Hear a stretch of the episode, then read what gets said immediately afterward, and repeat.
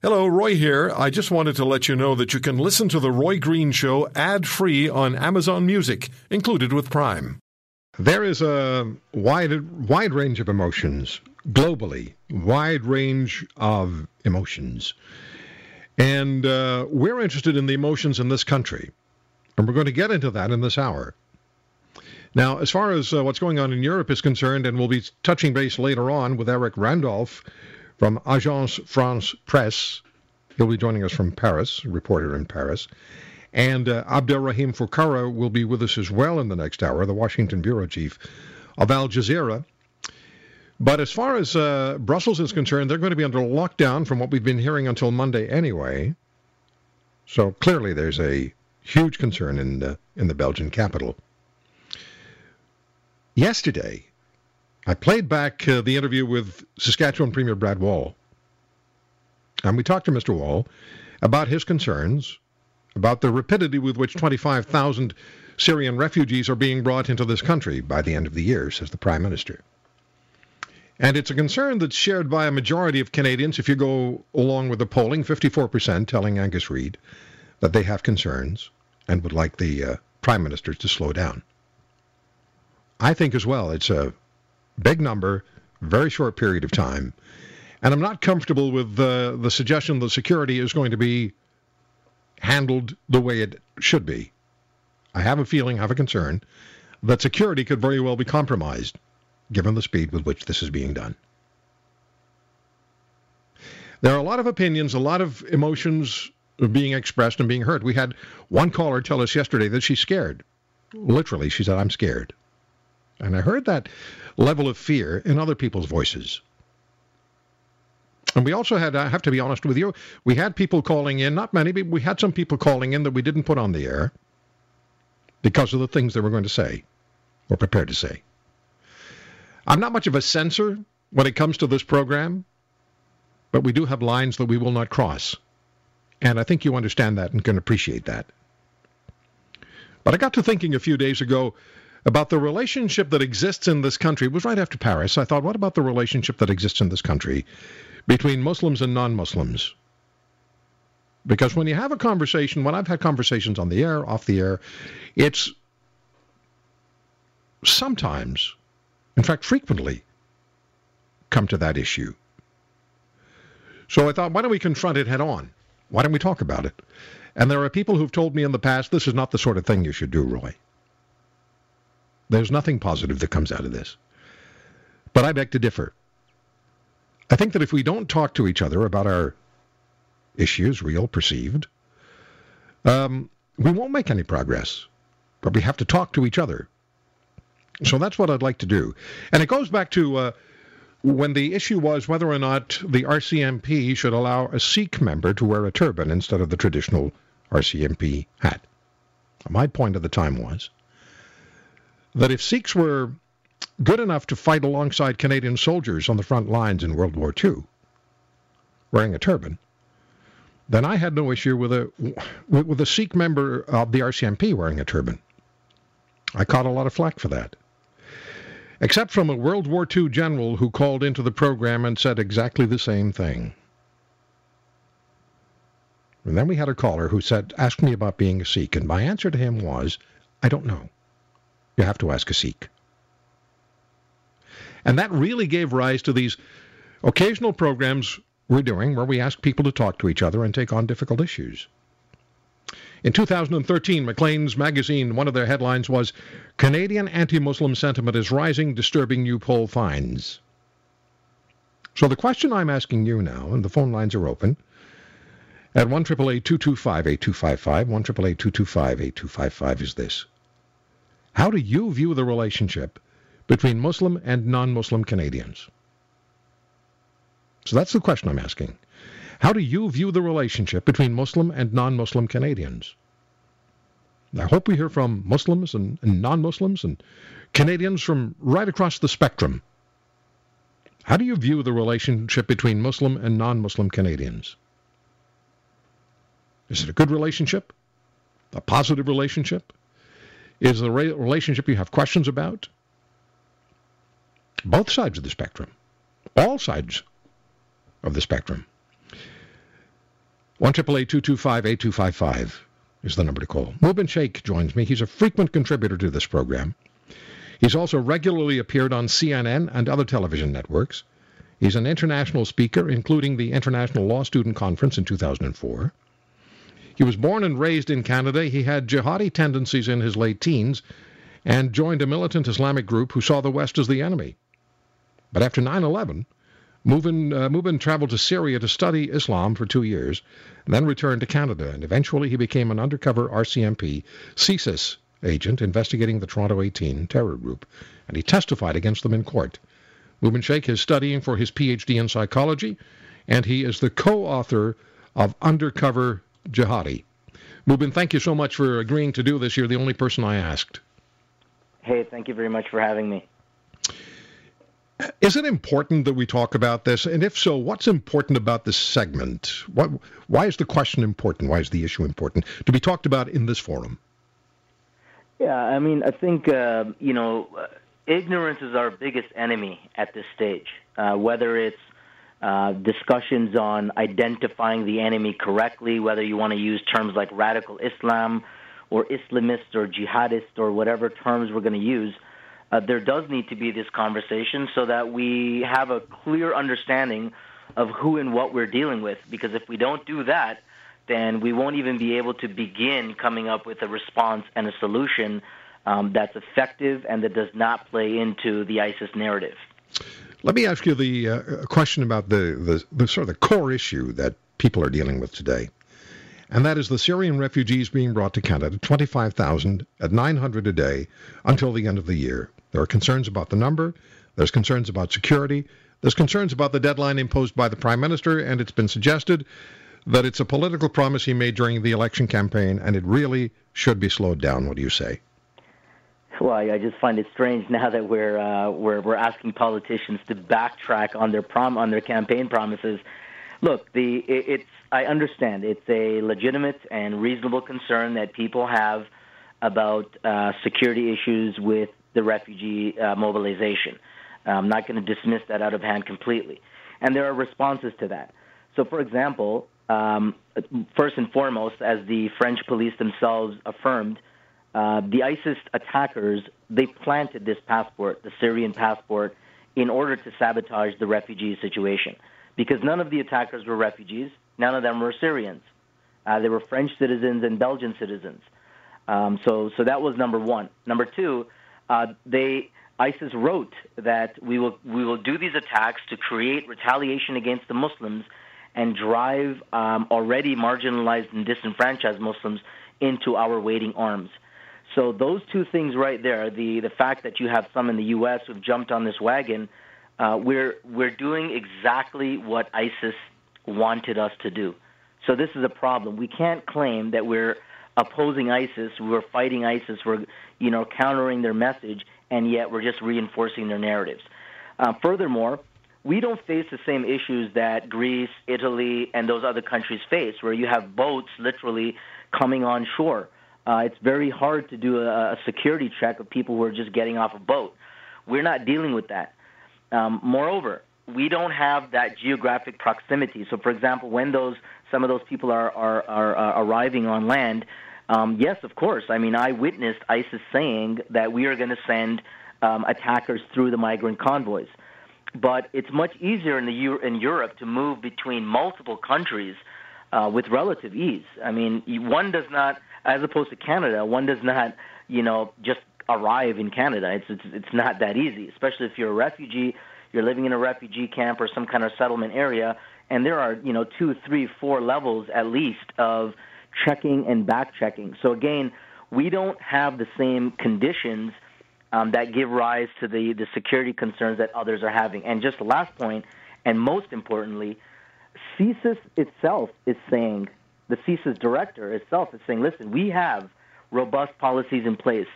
CSIS and the RCMP have both come out supporting the refugee uh, movement to Canada because they know, they know better than uh, anyone else what kind of procedures we have in place and what kind of back checking we've already done.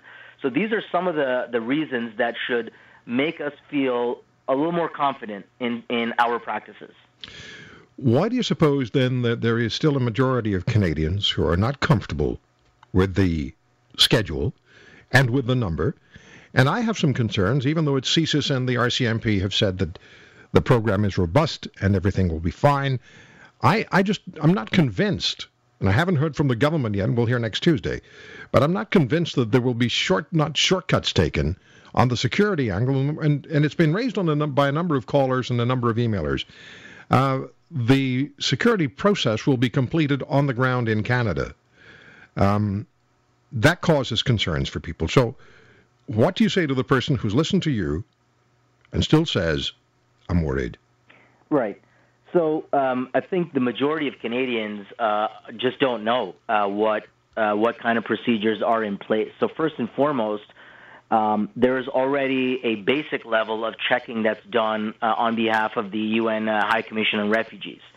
So there is already a pool from which uh, they pre-select people. So, for example, there's one instance where um, uh, you know they have to be selected by the agency first. So, for example, in Lebanon, in Lebanon that houses uh, a million refugees, only 10,000 were consider- considered for referral uh, for resettlement around the world. 10,000 out of 1 million. Now, out of that 10,000, there's going to be a, uh, a, further check. So, phase two, what happens is uh, the files will land on the desk of a visa officer at a Canadian embassy. So, still not in Canada. Now, there's a second level of scrutiny uh, that they will go through. Once that that uh, meeting takes place, there's an hour-long meeting with the person. Um, you know, they look for signs, they look for you know red flags. Then that file goes to uh, CSIS, RCMP, and Border Services. Uh, person's travel documents, even their biometrics, are checked against uh, national and international police and security intelligence databases. And that's all done before those people get to Canada. So it's it's quite robust, in fact. And uh, I mean, this is the same procedures that we've been using to you know to to to have refugees come in as it is anyway. Um, you know, the fact is is that uh, refugees, in fact, are not involved in criminal activity uh, beyond, let's say, just the regular Canadian population. So, so that's just some of what, what's being done, and it's important for us to have this conversation so that people know that, that these are the steps that are being taken. No, I'm still not. I'm still not convinced. I'm still not comfortable and, and we will have these conversations, and this is what's important. I'm just speaking as one person. Sure. I'm still not comfortable with the with the vetting process because I don't understand. I mean, you've explained it, and you know a great deal about what's going on. You're the international security expert as well, so you understand what the process is. I'm still not satisfied with the explanations I've received from the government, and maybe there's a, just a significant degree of cynicism when it comes to politicians. But when we come back, I want to get into the issue of the relationship between Muslims and non-Muslims in Canada, because that's the fundamental issue that we're that we're dealing with here. Uh, Mubin Sheikh, my guest, 1 225 8255 is the number for you to call anywhere in Canada, 1 225 8255. And the question is the question that we're asking um, is this How do you view the relationship between Muslim and non Muslim Canadians? 1 225 8255. Mubin Sheikh and you and me when we come back. Emails to roy at roygreenshow.com, and you can follow me on Twitter at The Roy Green Show, and you can tweet me, and I'll read them on the air. On our question that we're asking, how do you view the relationship between Muslim and non Muslim Canadians? First three tweets from Kevin on one of my jobs. I work with Muslims. We're all armed. I have no problem with that. David writes, uh, mostly positive. My old boss is a Muslim and my journeyman. He hates radicalism. And Robert, in some areas, very strained and for some embarrassed. I believe some Muslims are shocked and fearful of retaliation. At the Roy Green Show is the uh, Twitter address, and um, I'll read your tweets and your emails as I go along. Mubin Sheikh is my guest, and um, we get into your calls in a, in a couple of minutes' time. Mubin, the uh, the story that I was quoting from Maclean's magazine, 2013, it starts with these words: "Canadian anti-Muslim sentiment is rising." So, is there a is there a disconnect? Is there a growing disconnect between Muslim and non-Muslim Canadians, not on a personal one-on-one basis, but in a, in a greater societal sense? Well, I mean, of course there is. I mean, and it's a natural reaction to what's uh, what we've been seeing in the the so-called Muslim world for you know for so many years. When you have a group like ISIS that goes out of its way to depict itself as the only true Islamic manifestation, um, you know, I, I don't blame people at all whatsoever, especially those that are, you know, listening to Fox News every day. Uh, you know, of course, they're going to think every Muslim is a threat. Uh, but the reality is, of course, very different. And even in Canada, we've had some uh, minor incidences, and they're minor incidents. But you know, the media wants to play up um, the discontent in among the communities. You know, for them, it's all about conflict. It's all about what's controversial, and they push that. So, for the ten articles that talk about the mosque that was burned in Peterborough, only one will talk about how the community in Peterborough, Jews, Christians, came together uh, they crowdsourced, uh, you know, donations for the mosque, and the mosque got the donations, you know, eighty thousand dollars plus within two days of the attacks to, to, you know, to repair the facility. There was a, a Hindu temple, for God's sakes, a Hindu temple where the priest had gone, the Hindu priest had gone for a uh, Paris rally, and somebody broke the windows of the Hindu temple. So, of course, you heard about that, but you didn't hear about it was a Muslim community that raised the money to fix the windows or the case of the two women accosted on the TTC. Um, and of course, you didn't hear that it was a passenger on the on the train that pushed the yellow strip, uh, you know, uh, uh tripping the emergency alarm, uh, which brought this train to a stop. How, how course, do these how do these how do these situations resonate within the Muslim community? Because they don't reflect the the views or the attitudes of the vast majority of Canadians. If I saw a Muslim woman with children being assaulted, I'd be the first guy in there. Yeah, and, so so how does that resonate? Do, is it seen as a as a, as an example of an extremist reaction, or is there concern that this is mainstream reaction? Well, I mean, it is an extremist reaction. I mean, there's a very you know small number that do that, and in fact, you know, the words that we're using to describe anti-Muslim retaliation is the exact same thing that we're saying with when it comes to Muslim extremists. It's a small number that are doing these things. The vast majority of us stand united. And that's the message that needs to be reinforced. And people will not put up with it. I know that. I'm confident of that. It's, it's understandable that immediately after a horrible attack like Paris, you're going to get this sort of response by, you know, extremist idiots. But the, the majority of people will, will not stand for it. I'm right. extremely confident of that. I've, I've got to take a break. I'm wondering whether the whether it's all post Paris or whether this has been whatever the disconnect is the Maclean's wrote about in 2013 in that poll, whether it's been growing, festering, whether it exists, whether it's festering.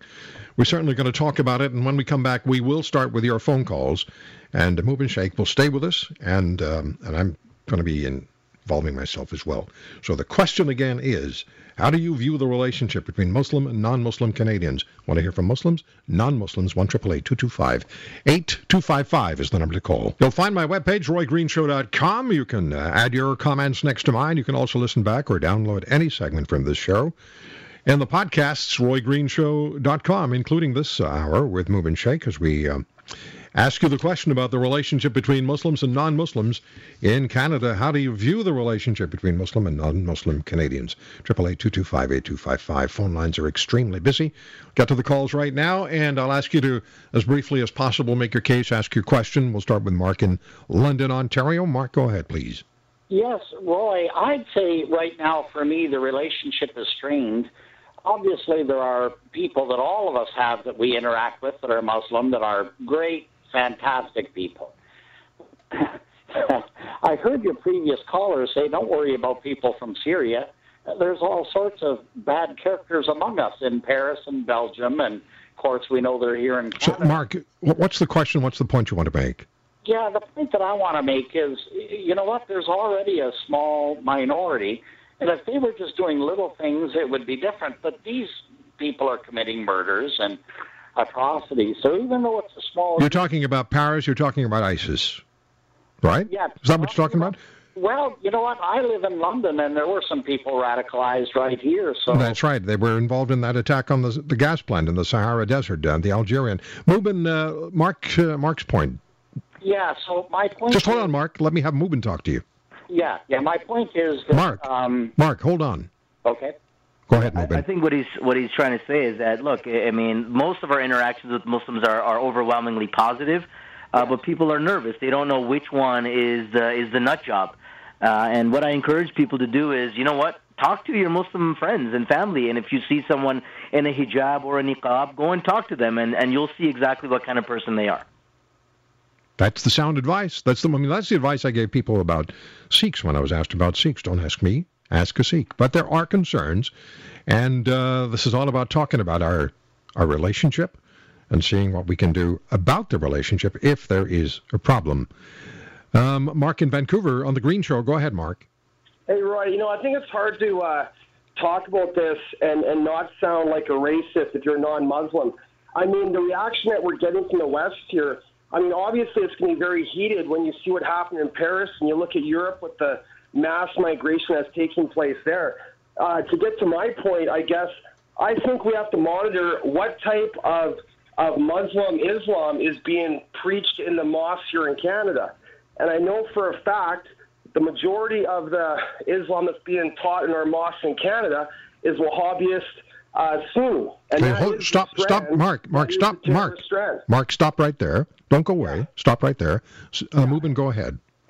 Yeah, no, he makes a good point. Of course, uh, you know there there are uh, there is ideology. There is a particular kind of interpretation that does lend itself to to making it easier for people to start seeing the West as the enemy and to become the enemy themselves. And you know, it is it is actually untrue that the mosques is where radicalization is occurring because I tell you, a lot of mosques think that they're under surveillance or that there are spies in the mosque, and that's partly true. Um, and and they're not going to say anything overtly, you know, uh, criminal or anything that's going to uh, put the authorities on their case. So, uh, good point about ideology, and it is important for us to understand. Yeah, what kind of Islamic interpretations do you subscribe to? Absolutely. Is there, Mubin, is there underlying messaging that takes place? If they're not going to be saying things in the open because they're under surveillance or feel they're under surveillance, the mosques, the imams, is there an underlying messaging taking place? In, uh, the, the question I was going to ask, and I'll fit this right in, are there people in Canada happy about Paris, happy about Brussels, and consider this payback for the West and the attacks on Muslims in the Middle East. When you were a young man, I was reading your biography, I've read it a few times.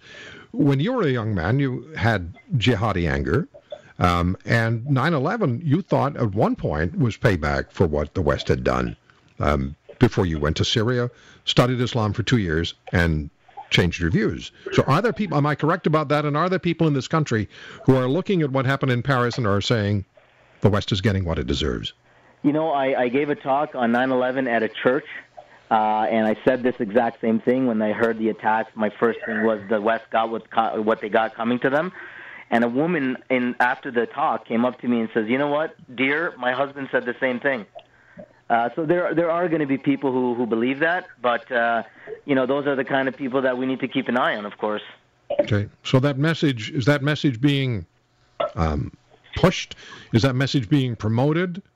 Um, not at all. Not at all. That is a very very difficult to get people to actually say that. Uh, you know, for us to hear that. There are uh, uh, there are going to be people who believe that, but 100% I can tell you, there's not a single mosque that's saying that. Mark. Final thought from you? Well, yeah, you know, I just think, Roy, when you look when you look what's happening to Europe right now, I think the problem people are having here in Canada, why we're tense, is because the Islamic extreme part of it, I mean, it's completely incompatible with our value system over here. And I think, how can you have a harmonious, harmonious culture if you don't share the same sort of a value uh, structure, right? All right, Mark, thank you for that. What about that Mubin? Sharing value structures, sharing a history, sharing a cultural identity. Well, I think what we need to ha- share is universal values of humanity. Um, and that's an excellent point. I mean, look, if you don't believe that, you know, uh, women are equal with men, if you don't believe that, you know, people should be allowed to believe as they will, not believe as they will, leave your religion if they want to without being killed, I think that's a, I think that's a pretty basic threshold that we can agree on. Summer in Toronto. Summer, go ahead, please. Yes, I just want to say, uh, first of all, I'm Muslim, and uh, we are taught in the Quran and our Islamic teachings and in the mosques to love all people of all faiths, regardless of what they believe in. Um, and we're completely against all this Wahhabi ide- ideology and everything ISIS is doing. They've attacked our own people. We have a very large family we just recently lost two of our family members uh, in Lebanon. And uh, that was from ISIS, of course, and we're completely against all that stuff. And ISIS represents such a small minority compared to all Muslims. Do you find, let me get back to the relationship aspect of Muslims and non Muslims in, in Canada. Do you find that the relationship that uh, non Muslims have with you, uh, whether they know you well, whether they know you a little, or whether they're just meeting you, do you find that there's any strain in that relationship developing, or is it something that you you're, comfortable with? Do you think people are, are generally easy to get along with, understand um, that we're all in the same country, or is there strain in relationships? I mean, I work with, uh, I'm only Muslim where I work, and I work with a lot of people. And ever since the attack in the, um, the Parliament building in Ottawa, ever since that happened, I've been noticing some people kind of changing the way they talk to me, the way they approach me. And you get these looks sometimes, uh, but then you have to educate them. And I, I have spoken to them. They've actually approached me, and I've spoken, I've educated them, and now they know the difference. It's all a matter of actually looking to understand the difference between the two ideologies. All right. Thank you very much for the call, Samar. No problem. Thank you. Um, there's a, I'm just looking at a tweet here, Mubin, from uh, Serena. She writes, What are the Muslims doing for the rest of us to assuage our fears and anger at the acts of Islamic terrorism? She writes, So far, nothing. And that's reaction to Paris, and that's reaction to Brussels, and that's reaction to Mali. I don't know what you're supposed to do, but there's the question. How do you interpret that tweet? Yeah, well, I mean, you know, this is this is consistent with the narrative that's being pushed that Muslims aren't condemning extremism enough. Muslims aren't speaking out enough. And and again, that's just not true. I mean, people who suggest that are just not listening. Is what's up. Um, I mean, widespread condemnation. There's you know uh, viral videos of individual French citizens. There was a recent one uh, just yesterday. I mean, it's already gone you know over a hundred thousand views a French guy who's saying, you know what, this is our problem. We need to deal with it. Don't consider yourself a, a turncoat if you give up intelligence. Uh, you know, if you give up information to the intelligence agencies, if you know something is amiss. And this is something that was not uh, reiterated enough in the previous government. That when every time they, they, they quoted the case of the Toronto 18 and the Via Rail plot, those were both plots uh, interdicted because of Muslim help. Um, so the public needs to know a little bit more that, listen, Muslims are, I can tell you that I've had people approach me to say, hey, you know what? I want to work for CSIS. How can I do that? And this is prompted because of attacks in Paris and elsewhere. So this is why I maintain this line of you cannot isolate and marginalize the communities, otherwise, you will compromise your human intelligence, and that's what you need to interdict plots. And the ISIS killers in Paris weren't checking to see whether somebody was Muslim, non Muslim. They didn't care whether somebody was Jewish or Sikh or Hindu. They didn't care if they were Buddhist. They just killed everybody. Absolutely. There were, you know, uh, six Muslims that were killed at least. Uh, probably Muslims that, you know, they didn't consider Muslim enough. You know, two women um, you know, two brothers now left without their sister. So I mean, these they are equal opportunity killers. They have killed more Muslims than they have non-Muslims. Um, it's just equal opportunity hate. We're going to come back with Mubin Sheikh on the Roy Green Show with your calls at one triple eight two two five eight two five five. We'll take this break first. Now find us on Facebook, the Roy Green Show page. Like us there. Mubin Sheikh is my guest. Undercover Jihadi is his book, and we're talking about the relationship between Muslims and non-Muslims in Canada. Uh, Mubin, I was looking for an email that I was received overnight, but I'm having a terrible time with emails, just stuff disappearing. But it was from a, a Muslim gentleman in Toronto, and he wrote essentially, I'm paraphrasing here. I have a wife and two kids. I work uh, five days a week, sometimes six days a week. My kids go to school. They're doing well. I pay my taxes. I love Canada. What else do you want from me? Yeah, well, you know, there was. There I mean, that's pretty solid. That's a pretty solid email. Yeah, I mean, you know, there was a, you know, just on a lighthearted, lighthearted side, there was one kid who said, you know, he goes, uh, I can't even get a girl to text me back. You want me to counter ISIS? Uh, you know, the thing is, is that you have mainstream media outlets that are pumping out the ISIS propaganda on their behalf. I mean, how is uh, even never mind just the Muslim community? How does the rest of the community counter the message of ISIS when news channels are pumping out fear 24 seven? Um, you know, point. we're we're becoming our own worst enemies, and this is why I keep reinforcing the point you know, the less we reinforce the ISIS narrative, the more we'll be able to counter them. the more we, we say exactly what ISIS wants us to say, hate on all Muslims, fear all refugees, then we're just doing the work for them. Louise in Calgary, go ahead, Louise. Oh, hi. I'm calling to uh, say that ignorance breeds fear. And until we educate ourselves on the Muslim faith and on the Quran, we're going to make judgments on what we see. And what we see is women being covered from head to toe, following their husbands three steps behind them. And we're seeing everything that's being projected on ISIS.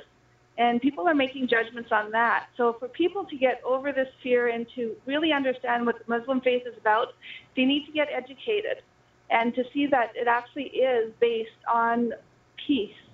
Um, so until that happens, I think you're going to have a lot of fear. All right, Louise, thank you. Thanks. Um, fair point, good point. I'm trying to think of what I was wanted to ask you as soon as Louise started talking. Educating ourselves about about ourselves. That's it. Educating ourselves about each other. Another point that's brought up on a regular basis, I want to ask you about. You just came back from Europe. You spent a fair bit of time there, right? Yeah, I mean, the last time we were, the last time I was in Greece, actually on the island of Crete, where uh, you know it was just for a NATO uh, a NATO conference on, of course, uh, the migrant convoys and refugees. Uh, then I was in the UK, so I, I've I've been very involved on this topic. Mubin, what do you make then of uh, we keep we hear about no go zones in cities where the police can't go, and that's been t- talked about in Brussels, where there's the lockdown now. So that becomes part of the narrative. People ask questions. It happened yesterday. Well, what about the no-go zones? What about the no-go zones? What's that about? Yeah, again, this is this is the problem with listening to Fox News. Uh, you know, they, they they put out. Remember that one thing that they were saying. You know, Birmingham is like you know 80% Muslim, and it's all you know no-go zones. And I mean that's completely false.